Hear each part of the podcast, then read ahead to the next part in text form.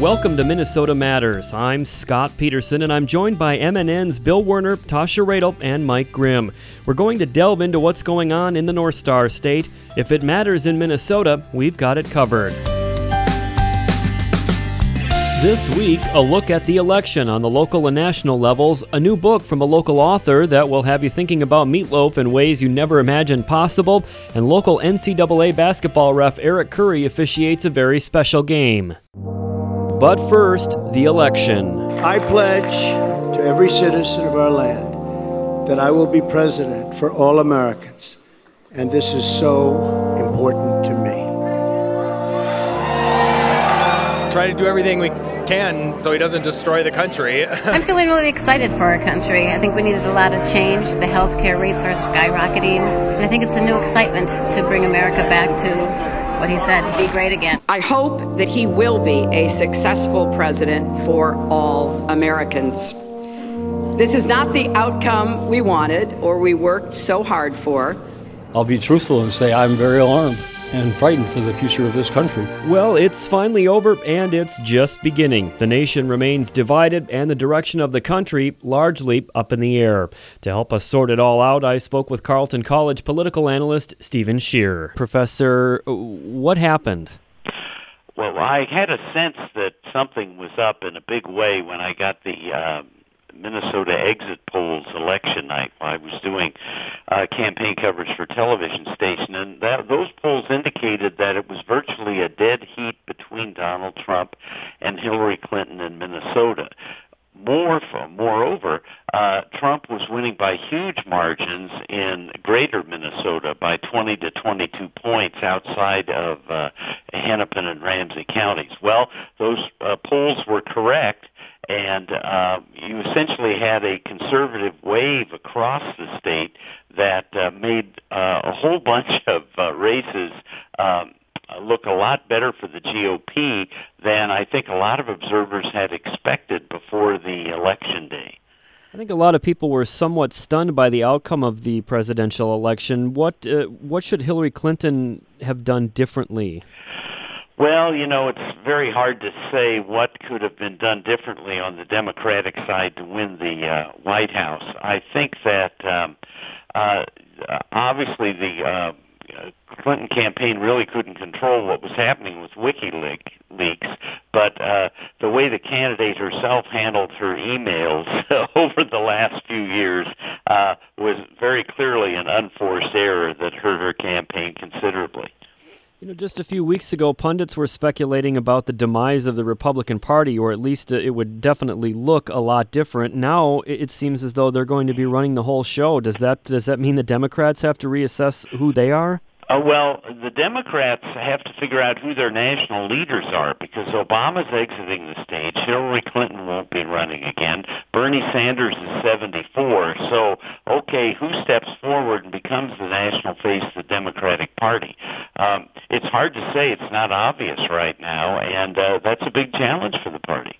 Clearly, the country remains divided after the election. Uh, the popular vote was close. In fact, Hillary Clinton winning the popular vote uh, by a narrow margin. Do we need to kind of reevaluate our system, the Electoral College, or not necessarily? Well, I think there'll be concern about the Electoral College, uh, and, and that's uh, arisen before. You'll remember in the year 2000, George W. Bush won the White House while losing the popular vote.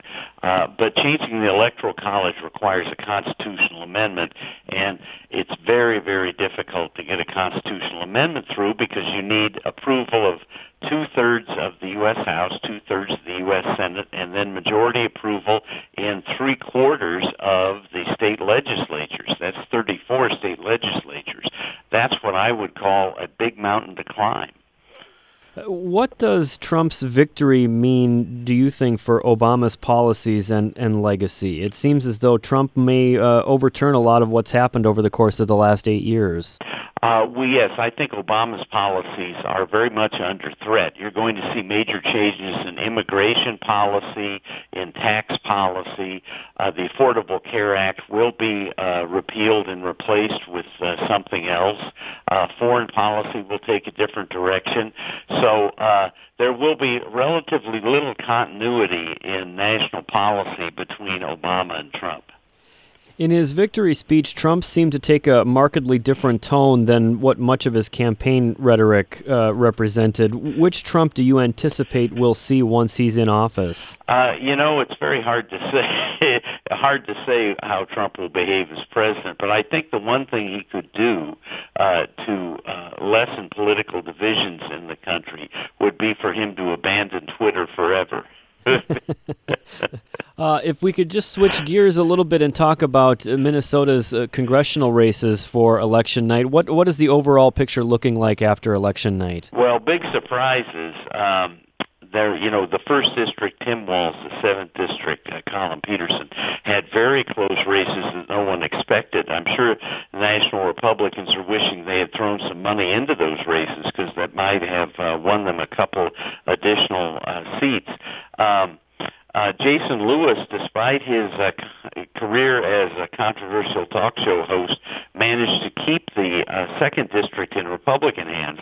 I think uh, uh, another surprise was that Stewart Mills, who was counting on Trump's popularity in the northeastern Minnesota 8th district to carry him to victory, fell uh, just short of defeating uh, DFL incumbent Rick Nolan by about 2,000 votes, and that was a big letdown for Republicans.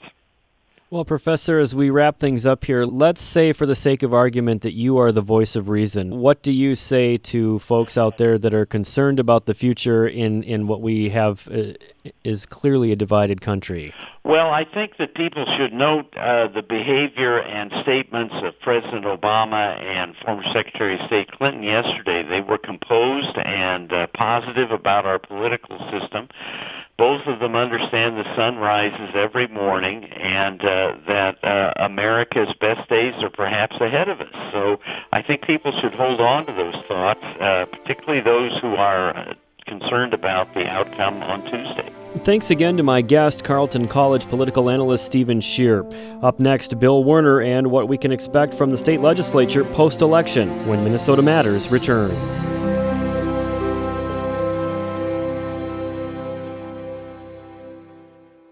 Don't you wish that getting your child to eat right, move more, and spend less time in front of a screen could be as easy as pushing a button?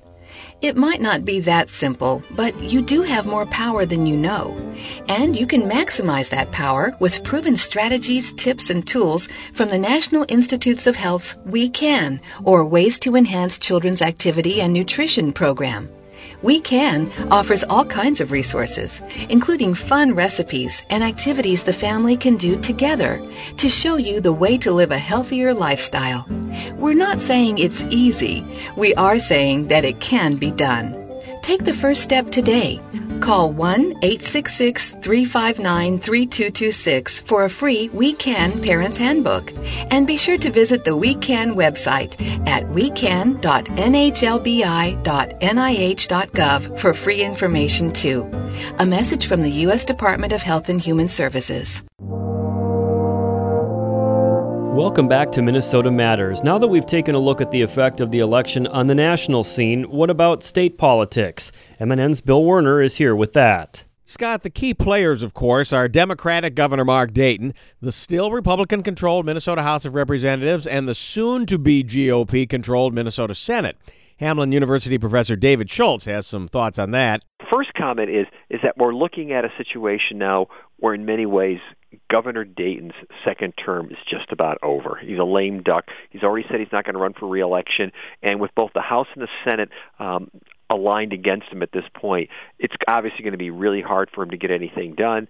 And I think we have to start already thinking even before the session starts at this point is are we now going to be looking at end of May going into June, already special session and already thinking about the specter perhaps of, of another government shutdown? Because we have a, a House that's going to be very conservative, um, and we just have all the recipe in the Senate, clearly that's going to be you know quite conservative. The recipe for all the same things that we saw in those first two years of, of, of the Dayton administration. We saw that this past year, we saw that everybody walked into the session this year in 2016 saying, well, we really want to deal with transportation issues. We really want to make this the transportation session. Well, I didn't exactly see that, that emerge then. Yeah, that's for sure. And I don't suppose the prospects are a whole heck of a lot better in, uh, in 2017 either. I agree. I mean, if we think about some of the big issues still out there. It's still transportation. Um, it's still infrastructure. We didn't pass a bonding bill this past year.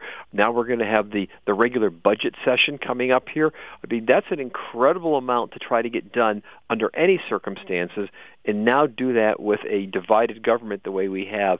I could. It, it's it's not too soon to talk about special session right now, and it's not too soon to be starting to think about the fact that we we could be heading into that collision course of of shutdown again. Um, even though everybody will probably say say at the start of session, "Oh no, no, no, no, we're going to work together, we're going to cooperate."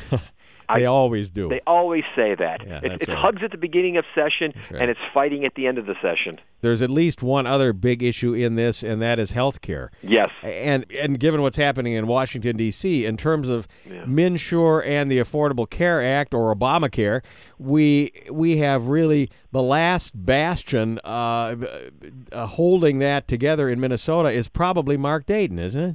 Correct. And and think about the complexity of this now too, because let's right. say that that on one level the argument is to say let's just get rid of MNsure and go into the, the you know the federal health care exchange. Yeah, but which, uh, that's going to probably be gone too. That's going to be gone too. Pretty early on in the Trump administration, isn't it? Correct. Yeah. I mean, I, I mean, you're going to. I mean, first get, 100 days. That's probably on his list, isn't it? It's, it's gone at this point, and and so we're looking at prospects for how to fix this MNsure to be very, very complicated because yes. you won't have the bailout option, which Dayton raised earlier this year to say, we'll just scrap ours, go into the federal. That's not going to be there. Okay, at the state level, um, I don't see a sustainable um, proposal out there right now. You know, his idea for saying we're going to borrow from the rainy day fund to cover some of the premiums, that's at best a short-term Band-Aid fix that doesn't solve the broader problem. And so there's a much more comprehensive fix that needs to be done out there, and I don't see the the Republican majorities willing to go in the direction of saying let's really fix MNsure in the terms of saying let's I don't know make it a single payer option or or anything else. Oh no, so, cl- clearly not. Yeah. What is the possibility, eh, despite all this rhetoric on the part of both camps, Republicans and Democrats, in the last campaign right up to the election, that they get deadlocked on it because you have a Republican controlled House and a Republican controlled Senate in Minnesota in the legislature, and you still have a Democratic governor. I can see that they just punt at this point. Right. Um, maybe maybe they do that they do do that short term quick fix again, you know, or, or try to do a quick fix and say, okay, we're just going to rebate a few people or something like that. Um, but given the rhetoric that's out there, you know, look at those very effective ads that the Republicans used in the last week, all about saying that um, that we've got to get rid of the Democrats, you know, because of you know Obamacare and so forth like that, and Affordable Care Act. Um, this is not setting it up as a recipe um, for really doing any kind of real fixes. And I can see them saying, okay, we don't want to handle in budget session because we have enough other stuff to worry about. then we get to 2018. Well, that's an election year. Um, no one's going to do something big like that then.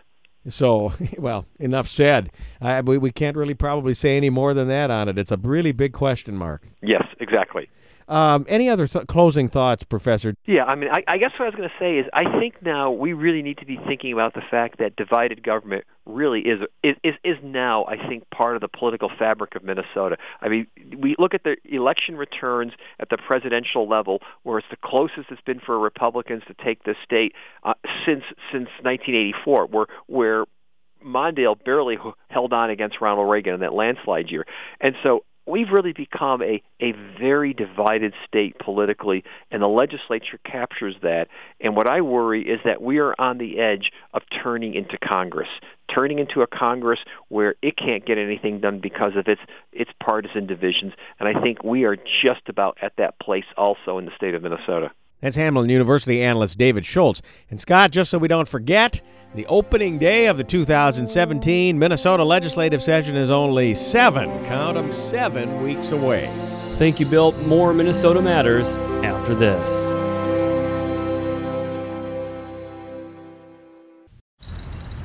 Son, uh, can you hand me that big screwdriver? This one, Dad? Uh, no, that's a wrench. Uh, I need the long one close to your foot. Why? Uh, because I need to loosen a screw. Why? Because I have to change the oil filter. Why? Because I love you. The smallest moments can have the biggest impact on a child's life. It gets dirty, okay? All right. Now pass me the new filter. Why? Ha ha, very funny. Take time to be a dad today. For more information, dial 1 877 432 3411 or visit us at www.fatherhood.gov. Brought to you by the U.S. Department of Health and Human Services and the Ad Council.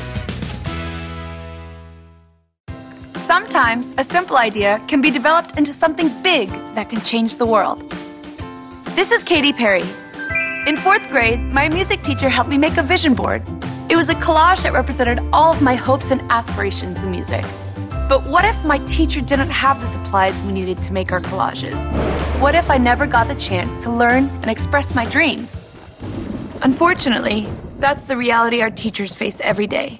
They're forced to spend their own money, sometimes just to keep the classroom running. That's why I'm teaming up again with Staples for Students to donate $1 million to DonorsChoose.org, the charity that helps teachers get what they need to bring learning to life for students.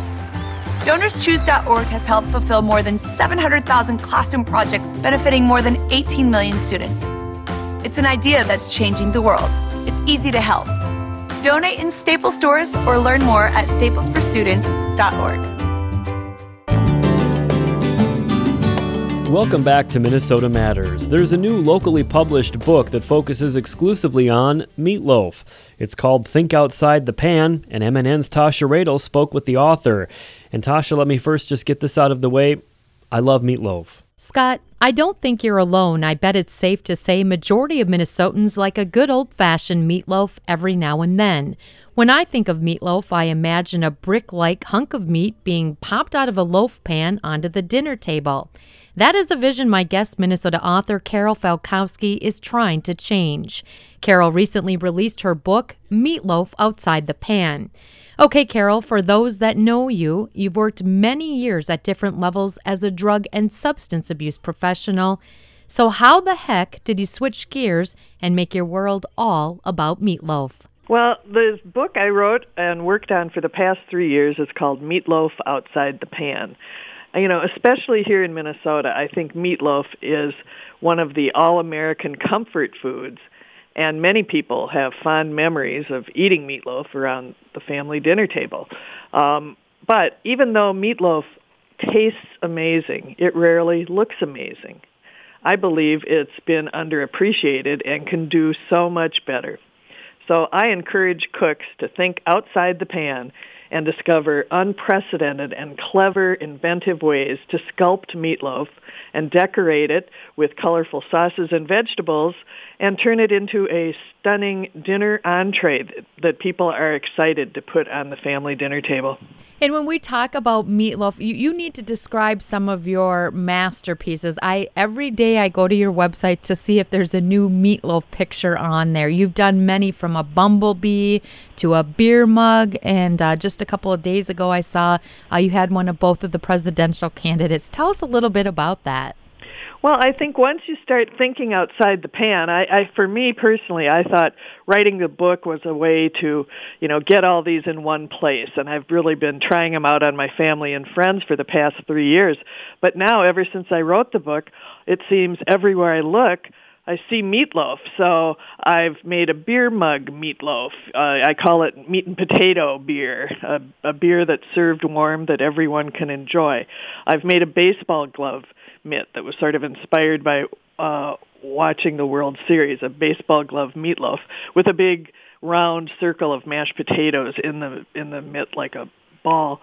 And uh, the Donald Trump and Hillary Clinton meatloaf just seemed to be hooked on current events. So uh, for Donald Trump, I added to get that orange skin color, I added pureed carrots to some turkey, some ground turkey. And for Hillary Clinton, it was chicken with some white breadcrumbs and milk mixed in with the ground chicken. And for her hair, I used mashed potatoes with mustard, and for his hair, uh, which is really his defining characteristic, I used angel hair pasta. It just makes me giggle. And people need to check out your website, outsidethepan.com, because you have a, a gallery of all these different meatloafs on there. I, I, have to ask you, going back to when you had this vision or how it came to you three years ago, what was your uh, first um, outside the pan loaf and how did that come about? Well, it, it was. Uh, Christmas time and my brother and his wife were visiting from out of town and they're staying at my house. So I had to have a big Christmas Eve meal and a Christmas meal. So for Christmas Eve I thought I'd make a meatloaf. Well, I made it in the shape of a circular wreath and then it just looked so plain. I thought, well, what would happen if I stuck green beans in there to really make it look more like a green wreath? And sure enough, I cooked that and, you know, covered the empty spaces with ketchup. So here it was a wreath and I served potatoes in the middle and it sort of took off from there. I think it's also interesting that, and I just thought of this the other day when I wrote my first book, which was a reference book on drugs of abuse called Dangerous Drugs. I went to a book signing at a bookstore, and I was all excited. This was back in the year 2000, and I had a table set up, and there were chairs, and and all of a sudden a woman approached, and I thought, oh, this is my big break. You know, she's going to ask me about my book, and I get I had signed copies and everything, and she came up to me and she said, "Excuse me, dear." Where are the cookbooks? and I and I wonder if you know subliminally I've been thinking about that all these years, or that sort of helped me write a cookbook now too. I don't know. And you know, I have to ask you: Do you use a, a particular or a specific um, meatloaf recipe? Yes, you know I I do, and my recipe is in the book, and it's half ground beef and half Italian sausage. I really like that recipe. It's it's flavorful and some tomato sauce.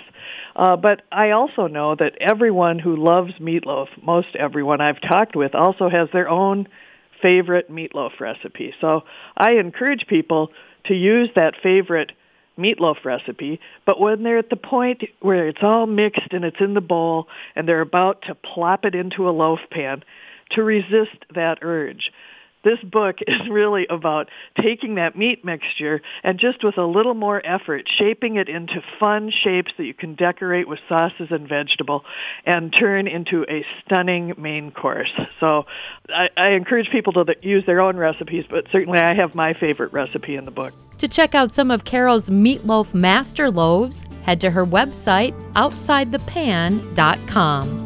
Back to you, Scott. Thank you, Tasha. Minnesota Matters returns after this.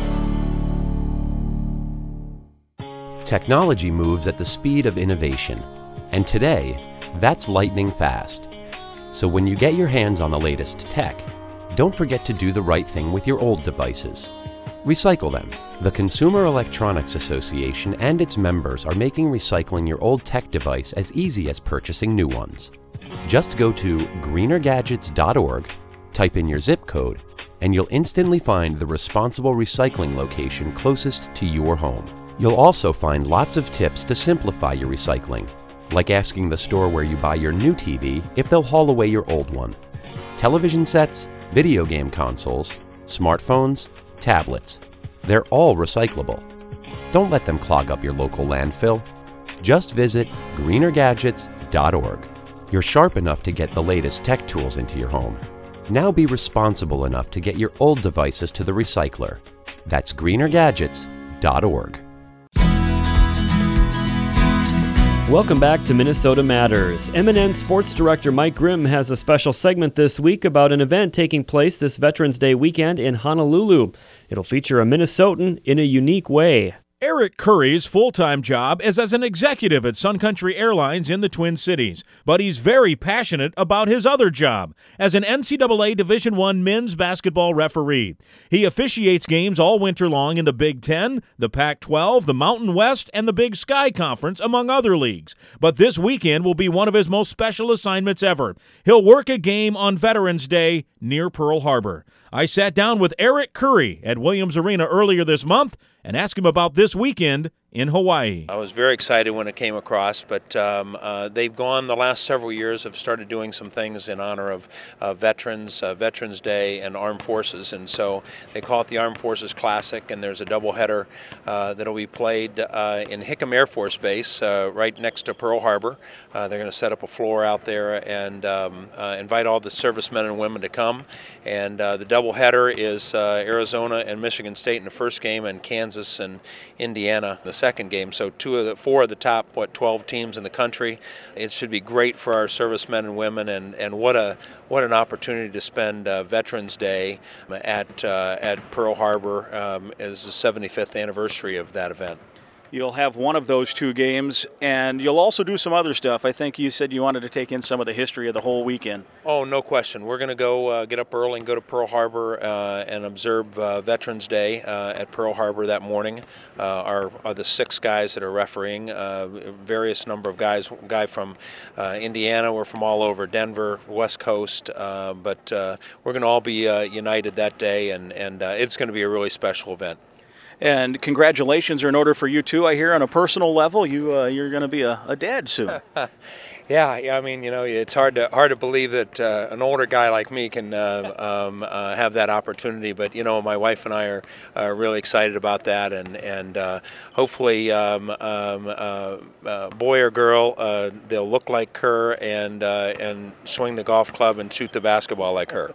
And of course, for those that don't know, Kelly Roysland, the former Gopher star player who played both basketball and volleyball here, and probably could have been a golfer or any other sport, is your wife. And I know you're proud of all that she's done here uh, in Minnesota. She's uh, she's done a uh, well. She's had a great career here, um, and like you said, she was probably a, um, she was a great basketball player. She was probably even a better volleyball player, um, and and now um, uh, judged by my record uh, playing golf with her uh, over the course of our marriage, I'm about two and twenty-five. So um, no, she's a very good golfer. But you know, she's done a great job with the Macalester program after leaving here when when when Pam left and at Minnesota, and and uh, she's done a great job over there. It's a tough tough place to recruit, um, a tough place to recruit, but at the same time, um, you know, she's got outstanding young women, and uh, she's doing a great job leading them.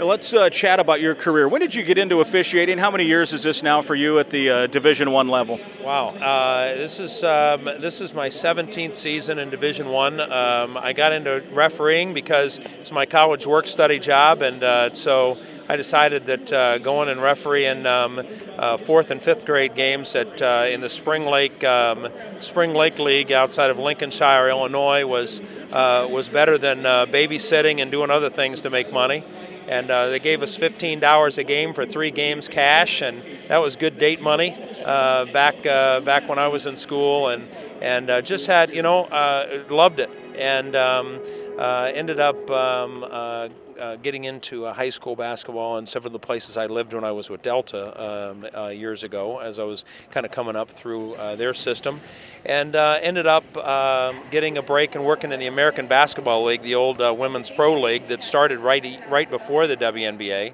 and unfortunately had had better players, just wasn't well as well funded. It lasted about three years, um, but then uh, made some contacts and got into Division One. Uh, started in the Big Sky Conference in 1999, and um, kind of just kind of add, added conferences. And uh, I think this is my uh, ninth or tenth year in the Big Ten. What uh, is your favorite place? Does you, have a favorite arena that you like to go work a game in? Well, there's there's places that are just absolutely intense, and I got to say, when uh, when things are going good at Minnesota and the place is packed, there's not not a whole lot of better venues than this. Um, but uh, the Breslin Center at Michigan State is awfully awfully good, and they're they're so good every year. Um, had a chance now to go to to McKale in uh, at Arizona and uh, and I've had some great great games at the pit. So you know between those and, and UNLV is another favorite one just because when you when you leave you don't walk out into the cold. It's Las Vegas, you know what? And but every place is different and every fan base is different and uh, every floor is different. I mean this obviously is very unique here at Minnesota, um, but uh, it's just been you know what I, I, I, I can't tell you how, how much I've enjoyed it and I feel really blessed that I've had the opportunity to do it. That's NCAA men's basketball official and Minnesotan Eric Curry on Minnesota Matters. Scott? Thank you, Mike. That's going to do it for this week. Thank you for listening, and please tune in again next week for Minnesota Matters on this MNN station.